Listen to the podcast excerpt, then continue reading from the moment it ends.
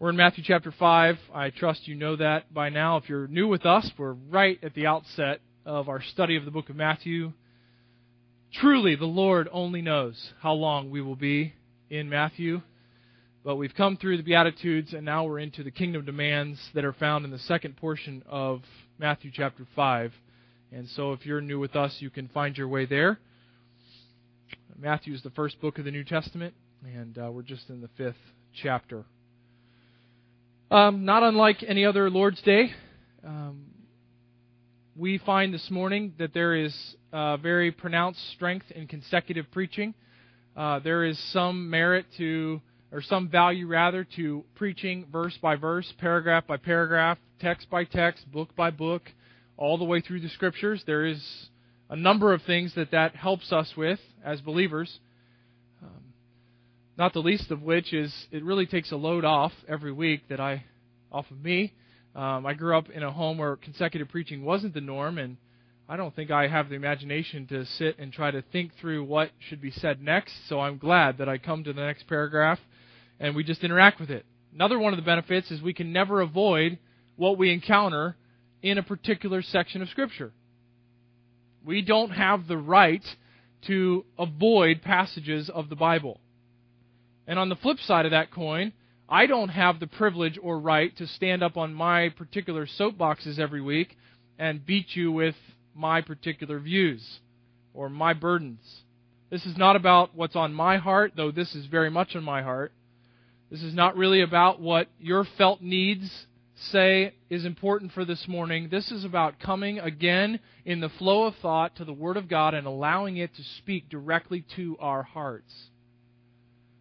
Last week, we encountered one of the most uncomfortable sections in the Sermon on the Mount as Christ unfolds the guilt that comes from the heart of lust, which is in reality the heart of the adulterer.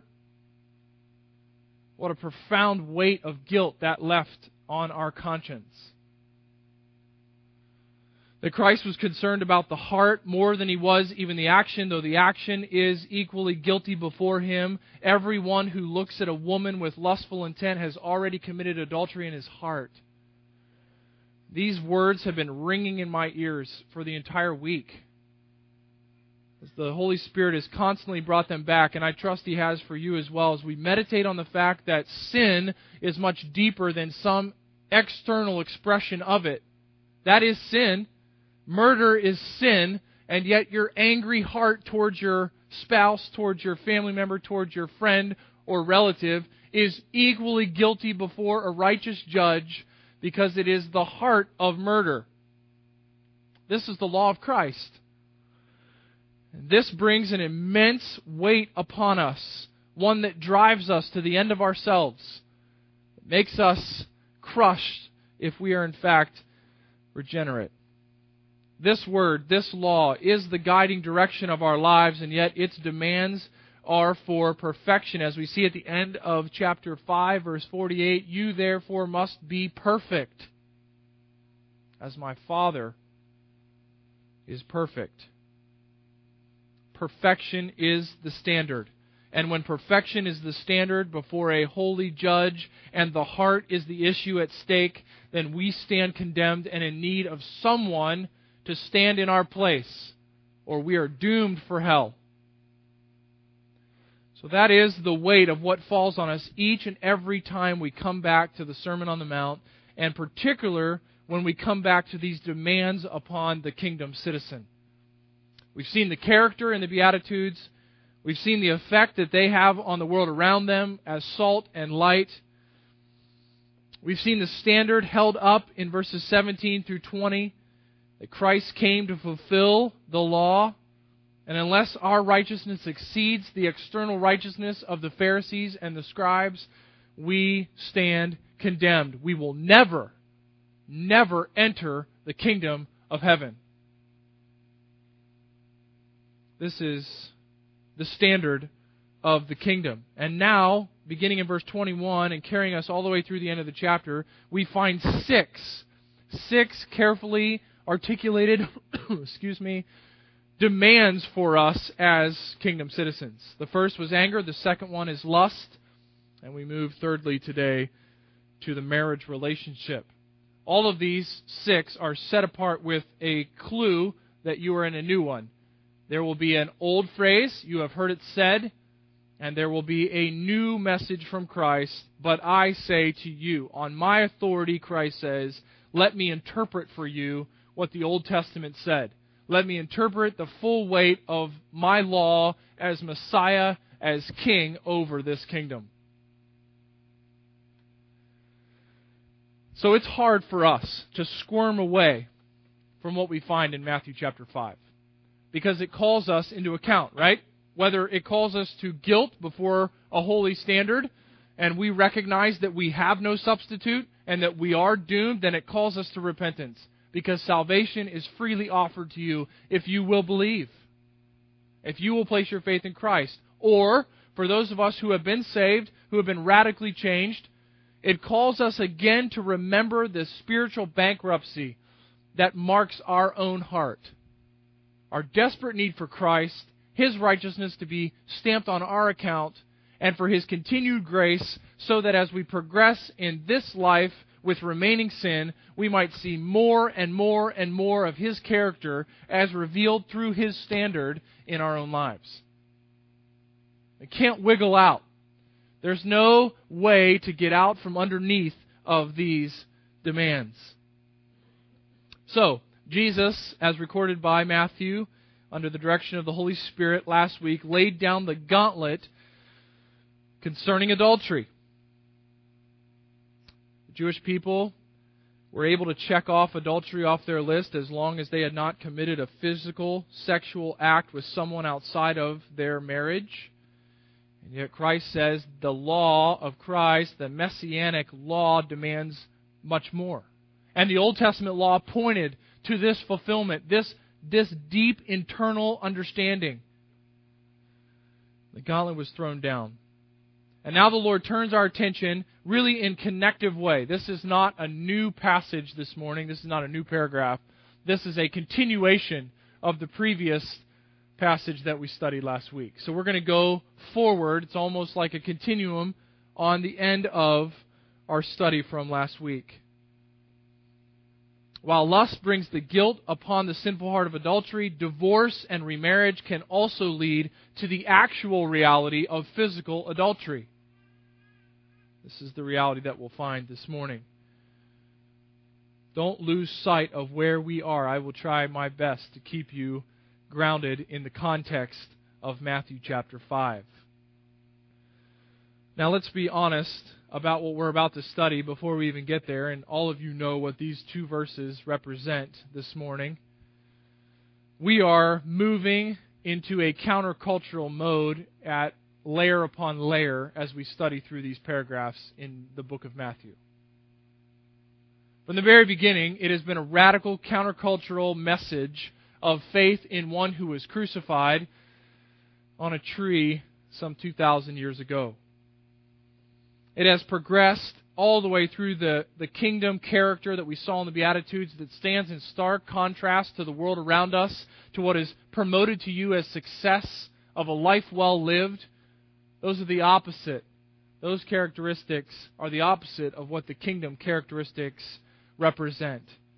And the kingdom characteristics will be, will be blessed. They will enjoy true happiness. So, not unlike Jesus in every other section, we are going this morning to a countercultural perspective on marriage. It's very specific, it's very pointed, it's very brief. Yet it's a phenomenal opportunity for us to redirect our thinking to God's mind about the marriage covenant.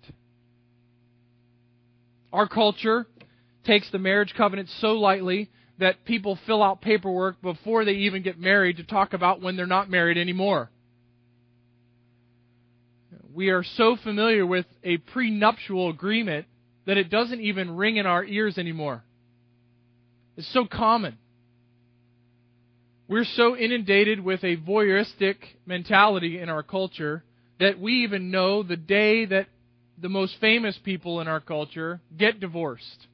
And it happens with amazing repetition. You can't go to the grocery store without seeing who just split up, who just ended a three year marriage, their fourth marriage. And unfortunately, the truth of the matter is, folks, that that same flippant attitude towards the covenant of marriage has entered into the thinking of the church as well.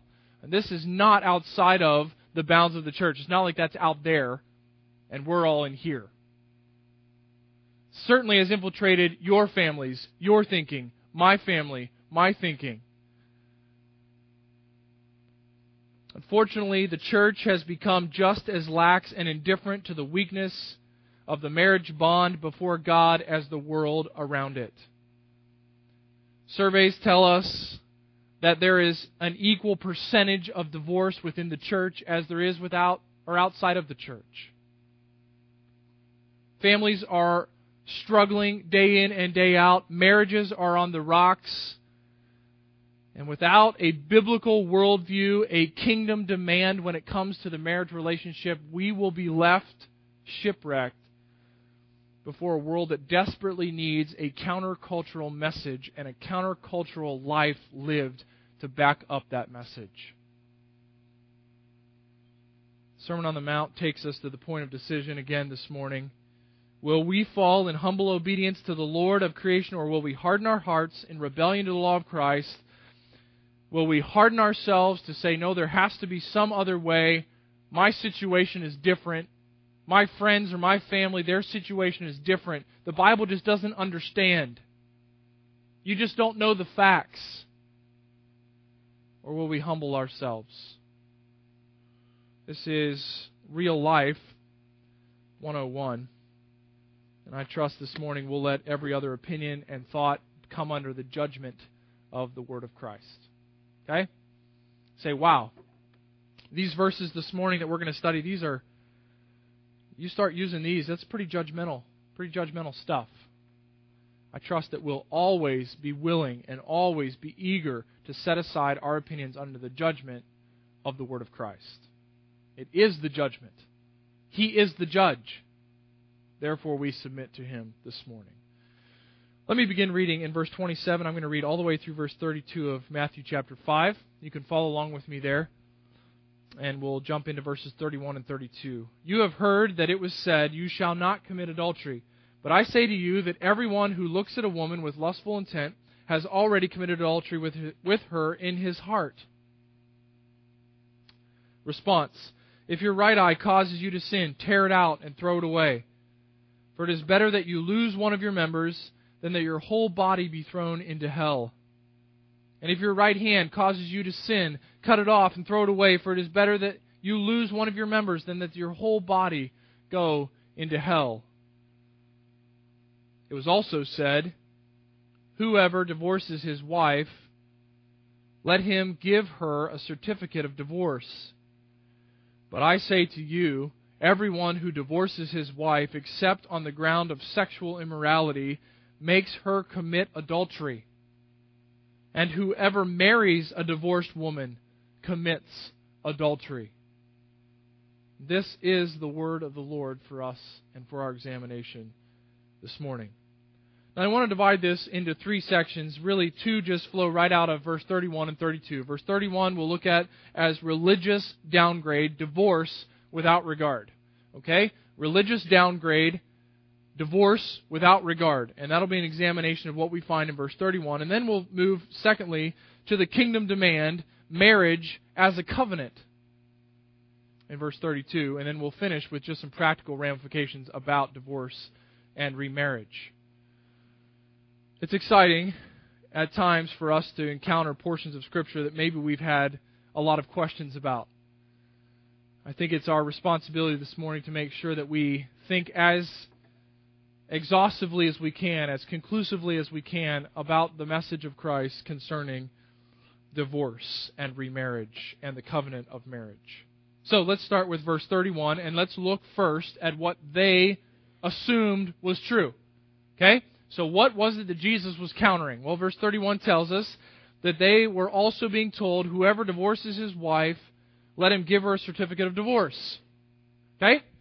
Basic understanding here, just from the wording, is that if someone gets a divorce, and there seems to be no reason why they wouldn't, then make sure that they give that divorcee a certificate with a clear representation of why they were divorced. In a culture where women had no potential for providing for their own needs, to be cast off, to be divorced without any means of saying, no, I, I, I, this is why I was divorced, was to leave someone floundering without any potential for provision. And so the Pharisees, being the good fellows that they are, they promoted this instruction. There should be a certificate whenever and whoever divorces his wife. This is the shortest little opening phrase in verse 31. It was also said, and there's a reason for that, because there is an untranslated word, or it is translated, but subtly translated. In the ESV, it says in verse 31, it was also said. It was also said. Also is, is a little tiny two word Greek word, or two letter Greek word, and it really is a continuation of what has just happened. So really, if we want to translate just, just woodenly literal, we could say, and it was said. It's a further thought, it's an application out of what Jesus had just said. He just got done talking about adultery, and now he moves really naturally into this next demand of the kingdom. So the translation also should tie us back, though it it's hard for us to do that, also ties us back to what he just concluded in his teaching on lust and adultery.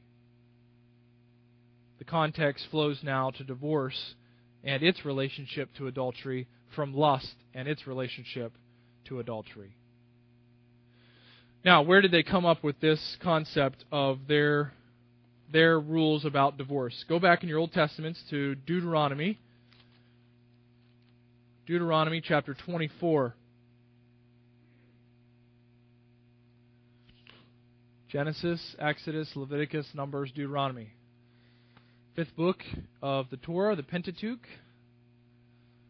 Deuteronomy chapter 24, and this is the most conclusive discussion though not command, but discussion about divorce that we find in the law given to Moses and to the people of Israel.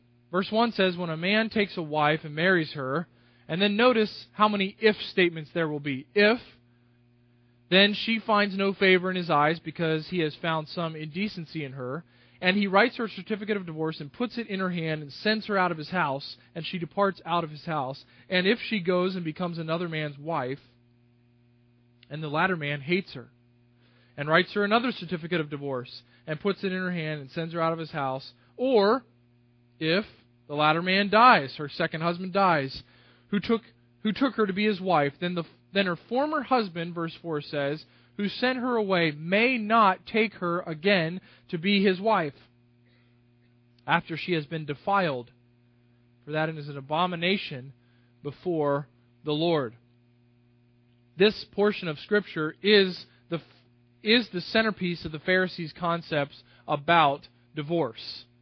This is the Old Testament law given. It is the only representation of clear uh, divorce issues in this portion of the Torah. Divorce was out of control in the nation of Israel. This particular issue was given, this section of Scripture was given to put guardrails on divorce. Excuse me. It was not given as uh, a command from Moses to the people to divorce women, to divorce wives. Rather, it was a concession because of the hardness of their hearts and the, the, the vast spreading of divorce for any and all reason. Now Moses puts guardrails on this and says, no, there are issues at stake. The Pharisees had minimized the demands of the Old Testament concerning the covenant of marriage, so much so that one particular side of the Pharisees' understanding of divorce was that a woman could be divorced by her husband and understand that in their culture that was the only way divorce happened. There was no women's rights. Women didn't have the opportunity to divorce their husband. So when we read this here, that's why we only have one side of the coin. And yet, in our culture, women are given that opportunity, and so we can take this on either side. But Be that as it may, there were two groups of thought in the Pharisaical perspective on divorce. One was kind of the tight view of divorce, and that was that it had to be something serious before you divorced your wife. I mean, it had to be something, the indecency that you read in Deuteronomy 24 has to be really something serious. Some character flaw, some issue, it could extend out to some infidelity in the marriage relationship it wouldn't have extended to adultery because adultery was punishable by death in the Old Testament. The adulteress or the adulterer would be stoned. But the indecency had to be something serious. There was another side of the Pharisaical coin that was interacting with the Jewish people that Jesus is talking to that basically you could divorce for any and all reasons. So much so that the historian Josephus tells us that divorce certificates were being written up based on a meal being burned. Yeah. Or based on the fact that the husband, his eyes had started to wander to more attractive women. Therefore, that was some fault of his wife, and he could divorce her for that with the full blessing of the religious leaders in his community. This is no shock. Um, I don't think they have uh, an equivalent in the Hebrew language for irreconcilable differences. Okay? But that's what we're talking about. Could be anything and everything. And so divorce had become so rampant, and the interpretation of Deuteronomy 24 1 to 4 had become so loose and so out of control that now Jesus addresses this misunderstanding, this misrepresentation and misinterpretation, and he gives clarity to the messianic kingdom demand for marriage. And understand clearly that Jesus did not side with either side of the Pharisees' interpretation. He said both missed the point, as in all of these demands. You missed the point of the law. Matthew chapter 19, we find the fullest treatment of these questions about divorce with our Lord Jesus. Pharisees come to him and they test him in verse 3. They ask him, Is it lawful to divorce one's wife for any cause?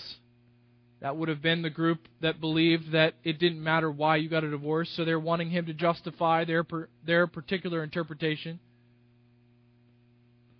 Jesus says to them, instead of a yes or no answer, he answers back with a question. Here's his question Have you not read that he who created them from the beginning made them male and female, and said, Therefore a man shall leave his father and mother, and hold fast or cleave to his wife, and the two shall become one flesh?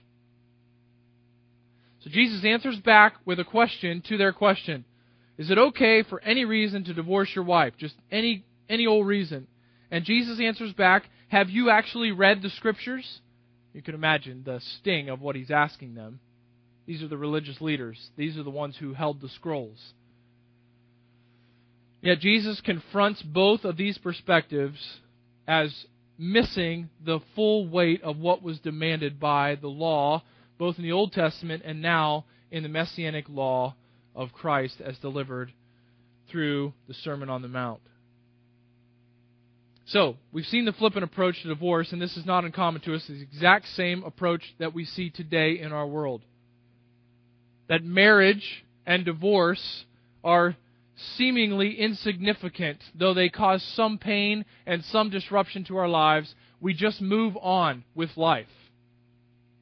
And Jesus says it's not about when can I get a divorce, when is divorce okay you're missing the point of what was there in the Old Testament, and I now reiterate to you with the authority, Jesus says, that the issue is about the covenant of marriage and God's perspective on marriage. Therefore, the cultural downgrade, the religious downgrade of divorce without regard leads us to the kingdom demand as marriage as a covenant. But I say to you, Jesus says in verse 32, everyone who divorces his wife except on the grounds of sexual immorality makes her commit adultery. And whoever marries a divorced woman commits adultery. says you're missing the point. There's so much more at stake with your marriage. Divorce, don't miss this, folks. Divorce causes adultery because it is an illegitimate legal annulment of a God focused promise. So integrated in our culture with the thought of marriage as a legal a legal agreement. It's all about the court. It's about the justice of the peace. It's about the paperwork. It's about making sure that when you're done, we sign the right papers. Because if we don't, you ain't married. And then you don't get tax breaks. Okay? Marriage is all about the law. It's all about the legal, the legal uh, uh, perspective on us as a married couple. And yet, biblically, the woman and the man coming together to be married is a covenant before God. And God takes that very seriously. So seriously that you are an aid, you are a cause to sin and the sin of adultery if, in fact, you divorce your wife for any reason, with one exception, which we'll talk about in just a minute. Divorce, illegitimate divorce, throws two married individuals, two people who have covenanted before God, it throws them into the potential for sexual union with someone other than their covenanted spouse before God. In other words, when there is illegitimate divorce and that divorcee remarries, the sexual relationship between the new husband and the wife is the same as sleeping with another man's wife. Because that covenant has never been annulled before God. The emphasis here from our Lord Jesus is on the high view of marriage that heaven has. Heaven views your covenant with your wife seriously. Its eternal bond of marriage until death do us part means something to God. He heard that. And He expects you to live that out. In fact, if we just keep our thumb where we are, and maybe I'll just read this to you, but Jesus further articulates this with a little more detail back in Matthew chapter 19, and we're obviously going to get there eventually. But Matthew chapter 19 and verse 4, he asks them the question, Have you not, have you not understood and not read the scriptures? And verse 6 says, So they are no longer two, but one flesh. What therefore God has joined together, let not man separate or put asunder, if you were married with a King James Version marriage manual for your pastor. Okay? Let no man put asunder. That comes from this text. And this text is speaking about divorce. Because God cares about the covenant of one flesh in marriage. What he has joined in his creative plan, beginning with Adam and Eve, he says, let no man set that aside. God hates divorce, Malachi tells us. Now, back in Matthew chapter 5, we do find one interesting phrase that you all are very aware of. Everyone who divorces his wife, comma, except on the ground of sexual immorality, comma, makes her commit adultery. This is what is known as the exception clause. Why is it that we find it? What is it that it intends for us? What can we understand from this little clause? The only grounds for divorce that will not lead to adultery on the part of those involved is sexual immorality. Fornication. This is the broadest word. This is porneia. We obviously use that word as a derivative for our own language. Porneia is the broadest Greek term for sexual sin. It means anything that is outside the bounds of the marriage union, the one flesh sexual relationship of a husband and wife. Anything that's outside of that falls into this category of sexual immorality. Jesus is pretty clear with this. Again, in Matthew 19:9, he says, "And I say to you, whoever divorces his wife except for sexual immorality and marries another commits adultery." Except for sexual immorality. Far from flinging the doors wide open for divorce within the kingdom, Christ slams it shut for anything other than the covenant breaking sin of sexual immorality. In the Old Testament, at the point of adultery, the marriage was over. Why? Because the one who had committed adultery was no longer alive. If they were living in obedience. The New Testament no longer requires, under the law of Christ, that adultery be punished by death, and in His grace they are allowed to live. And yet, adultery, fornication, sexual immorality breaks the covenant of marriage. Therefore, the legal document of divorce is allowable. This is a very narrow, narrow window. Fornication is a breaking of the covenant. Therefore, legal divorce is only allowable for the Christian and for the innocent party when the other has committed adultery, sexual immorality, outside of the bounds of marriage. This is important for us to understand. It has some real ramifications that we're going to talk about in just a moment, but let's be clear. This is the word of Jesus Christ.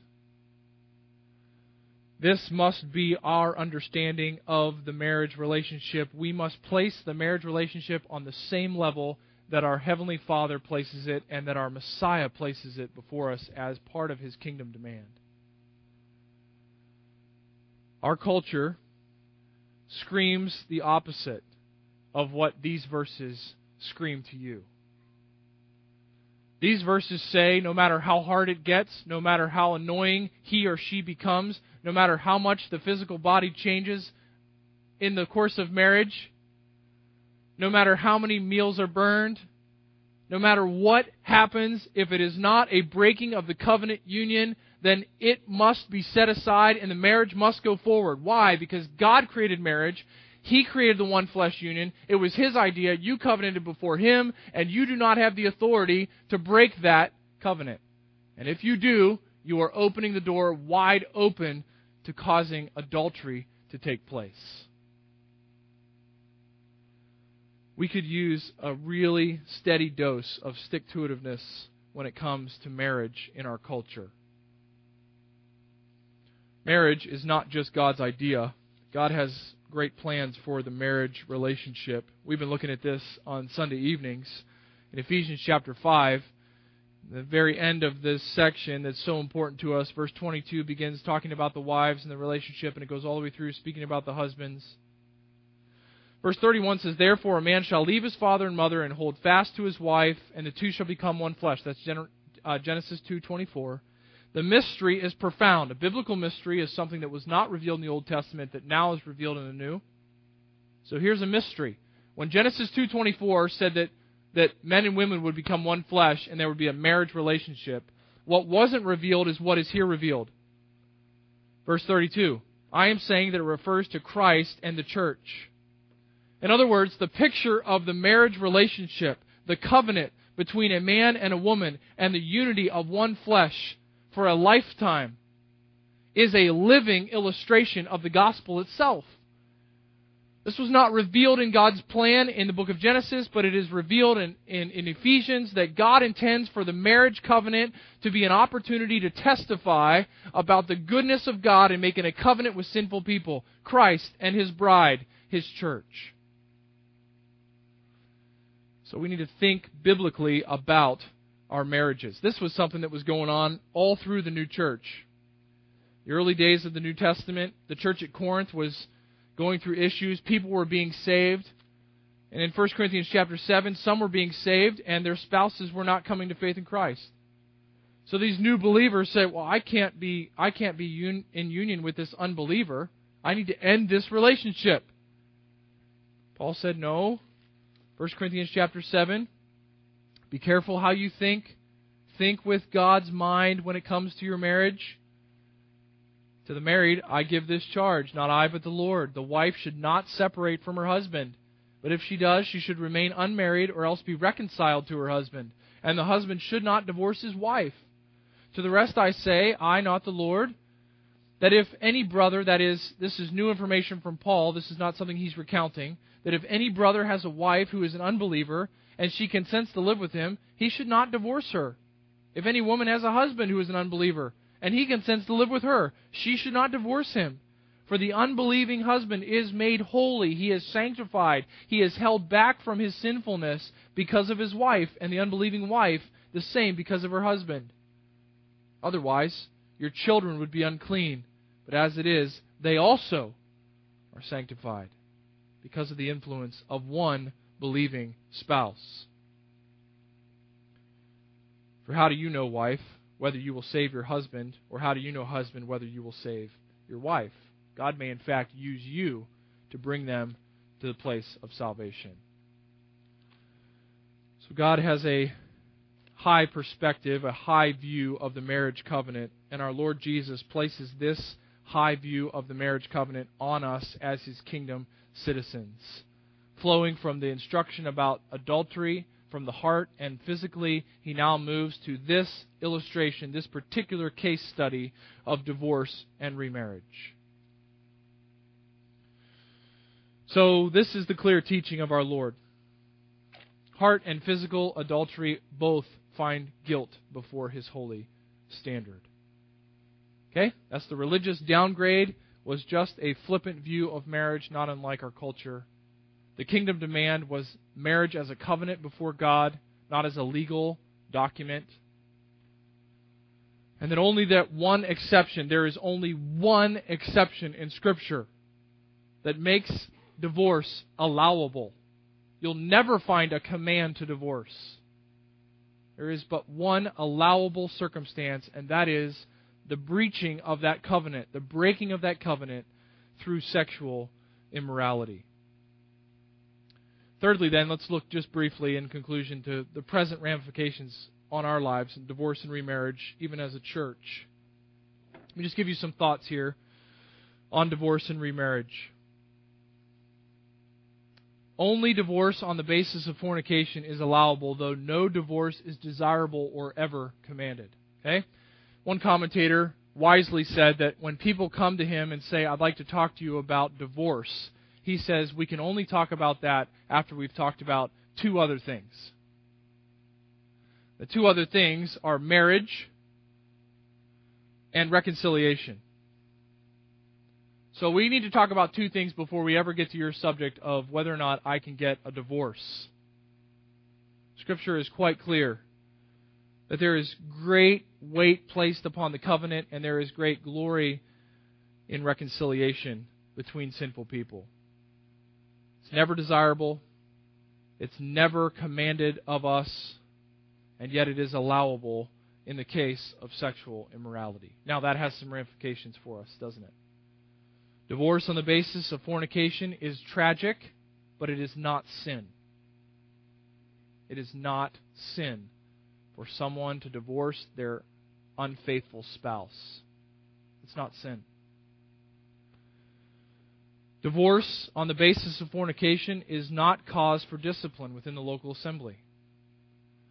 To go against the clear instruction of Scripture to divorce for anything except sexual immorality, or to marry one who has been divorced for anything except sexual immorality, and therefore to commit adultery, to have a sexual union with another man's wife or husband, another woman's husband, that is cause for discipline within the church because that is clear rebellion against what is spoken clearly to us in the Word of God. But divorce on the basis of sexual immorality is not cause for discipline within the local assembly. Marriage is the right of those divorced under the exception clause, for the covenant has been broken by the guilty party. What is understood here is yes, there is an exception, and yes, there can be remarriage because the covenant is broken. It is annulled by the sexual immorality. Therefore, the remarriage will not constitute adultery. Marriage is a promise before God Himself. Therefore, the Messiah places a high demand on this union. And the sanctity of marriage is the point of this passage. Okay? If you walk away from this thinking, I got some more information about divorce in the Bible, then we've missed the point again. The point is, marriage matters. And it matters a lot. It has eternal consequences before God. Because to dissolve a marriage union, to dissolve a covenant, legally or any other way, is to set aside what God has clearly created as that eternal union between a husband and wife until death.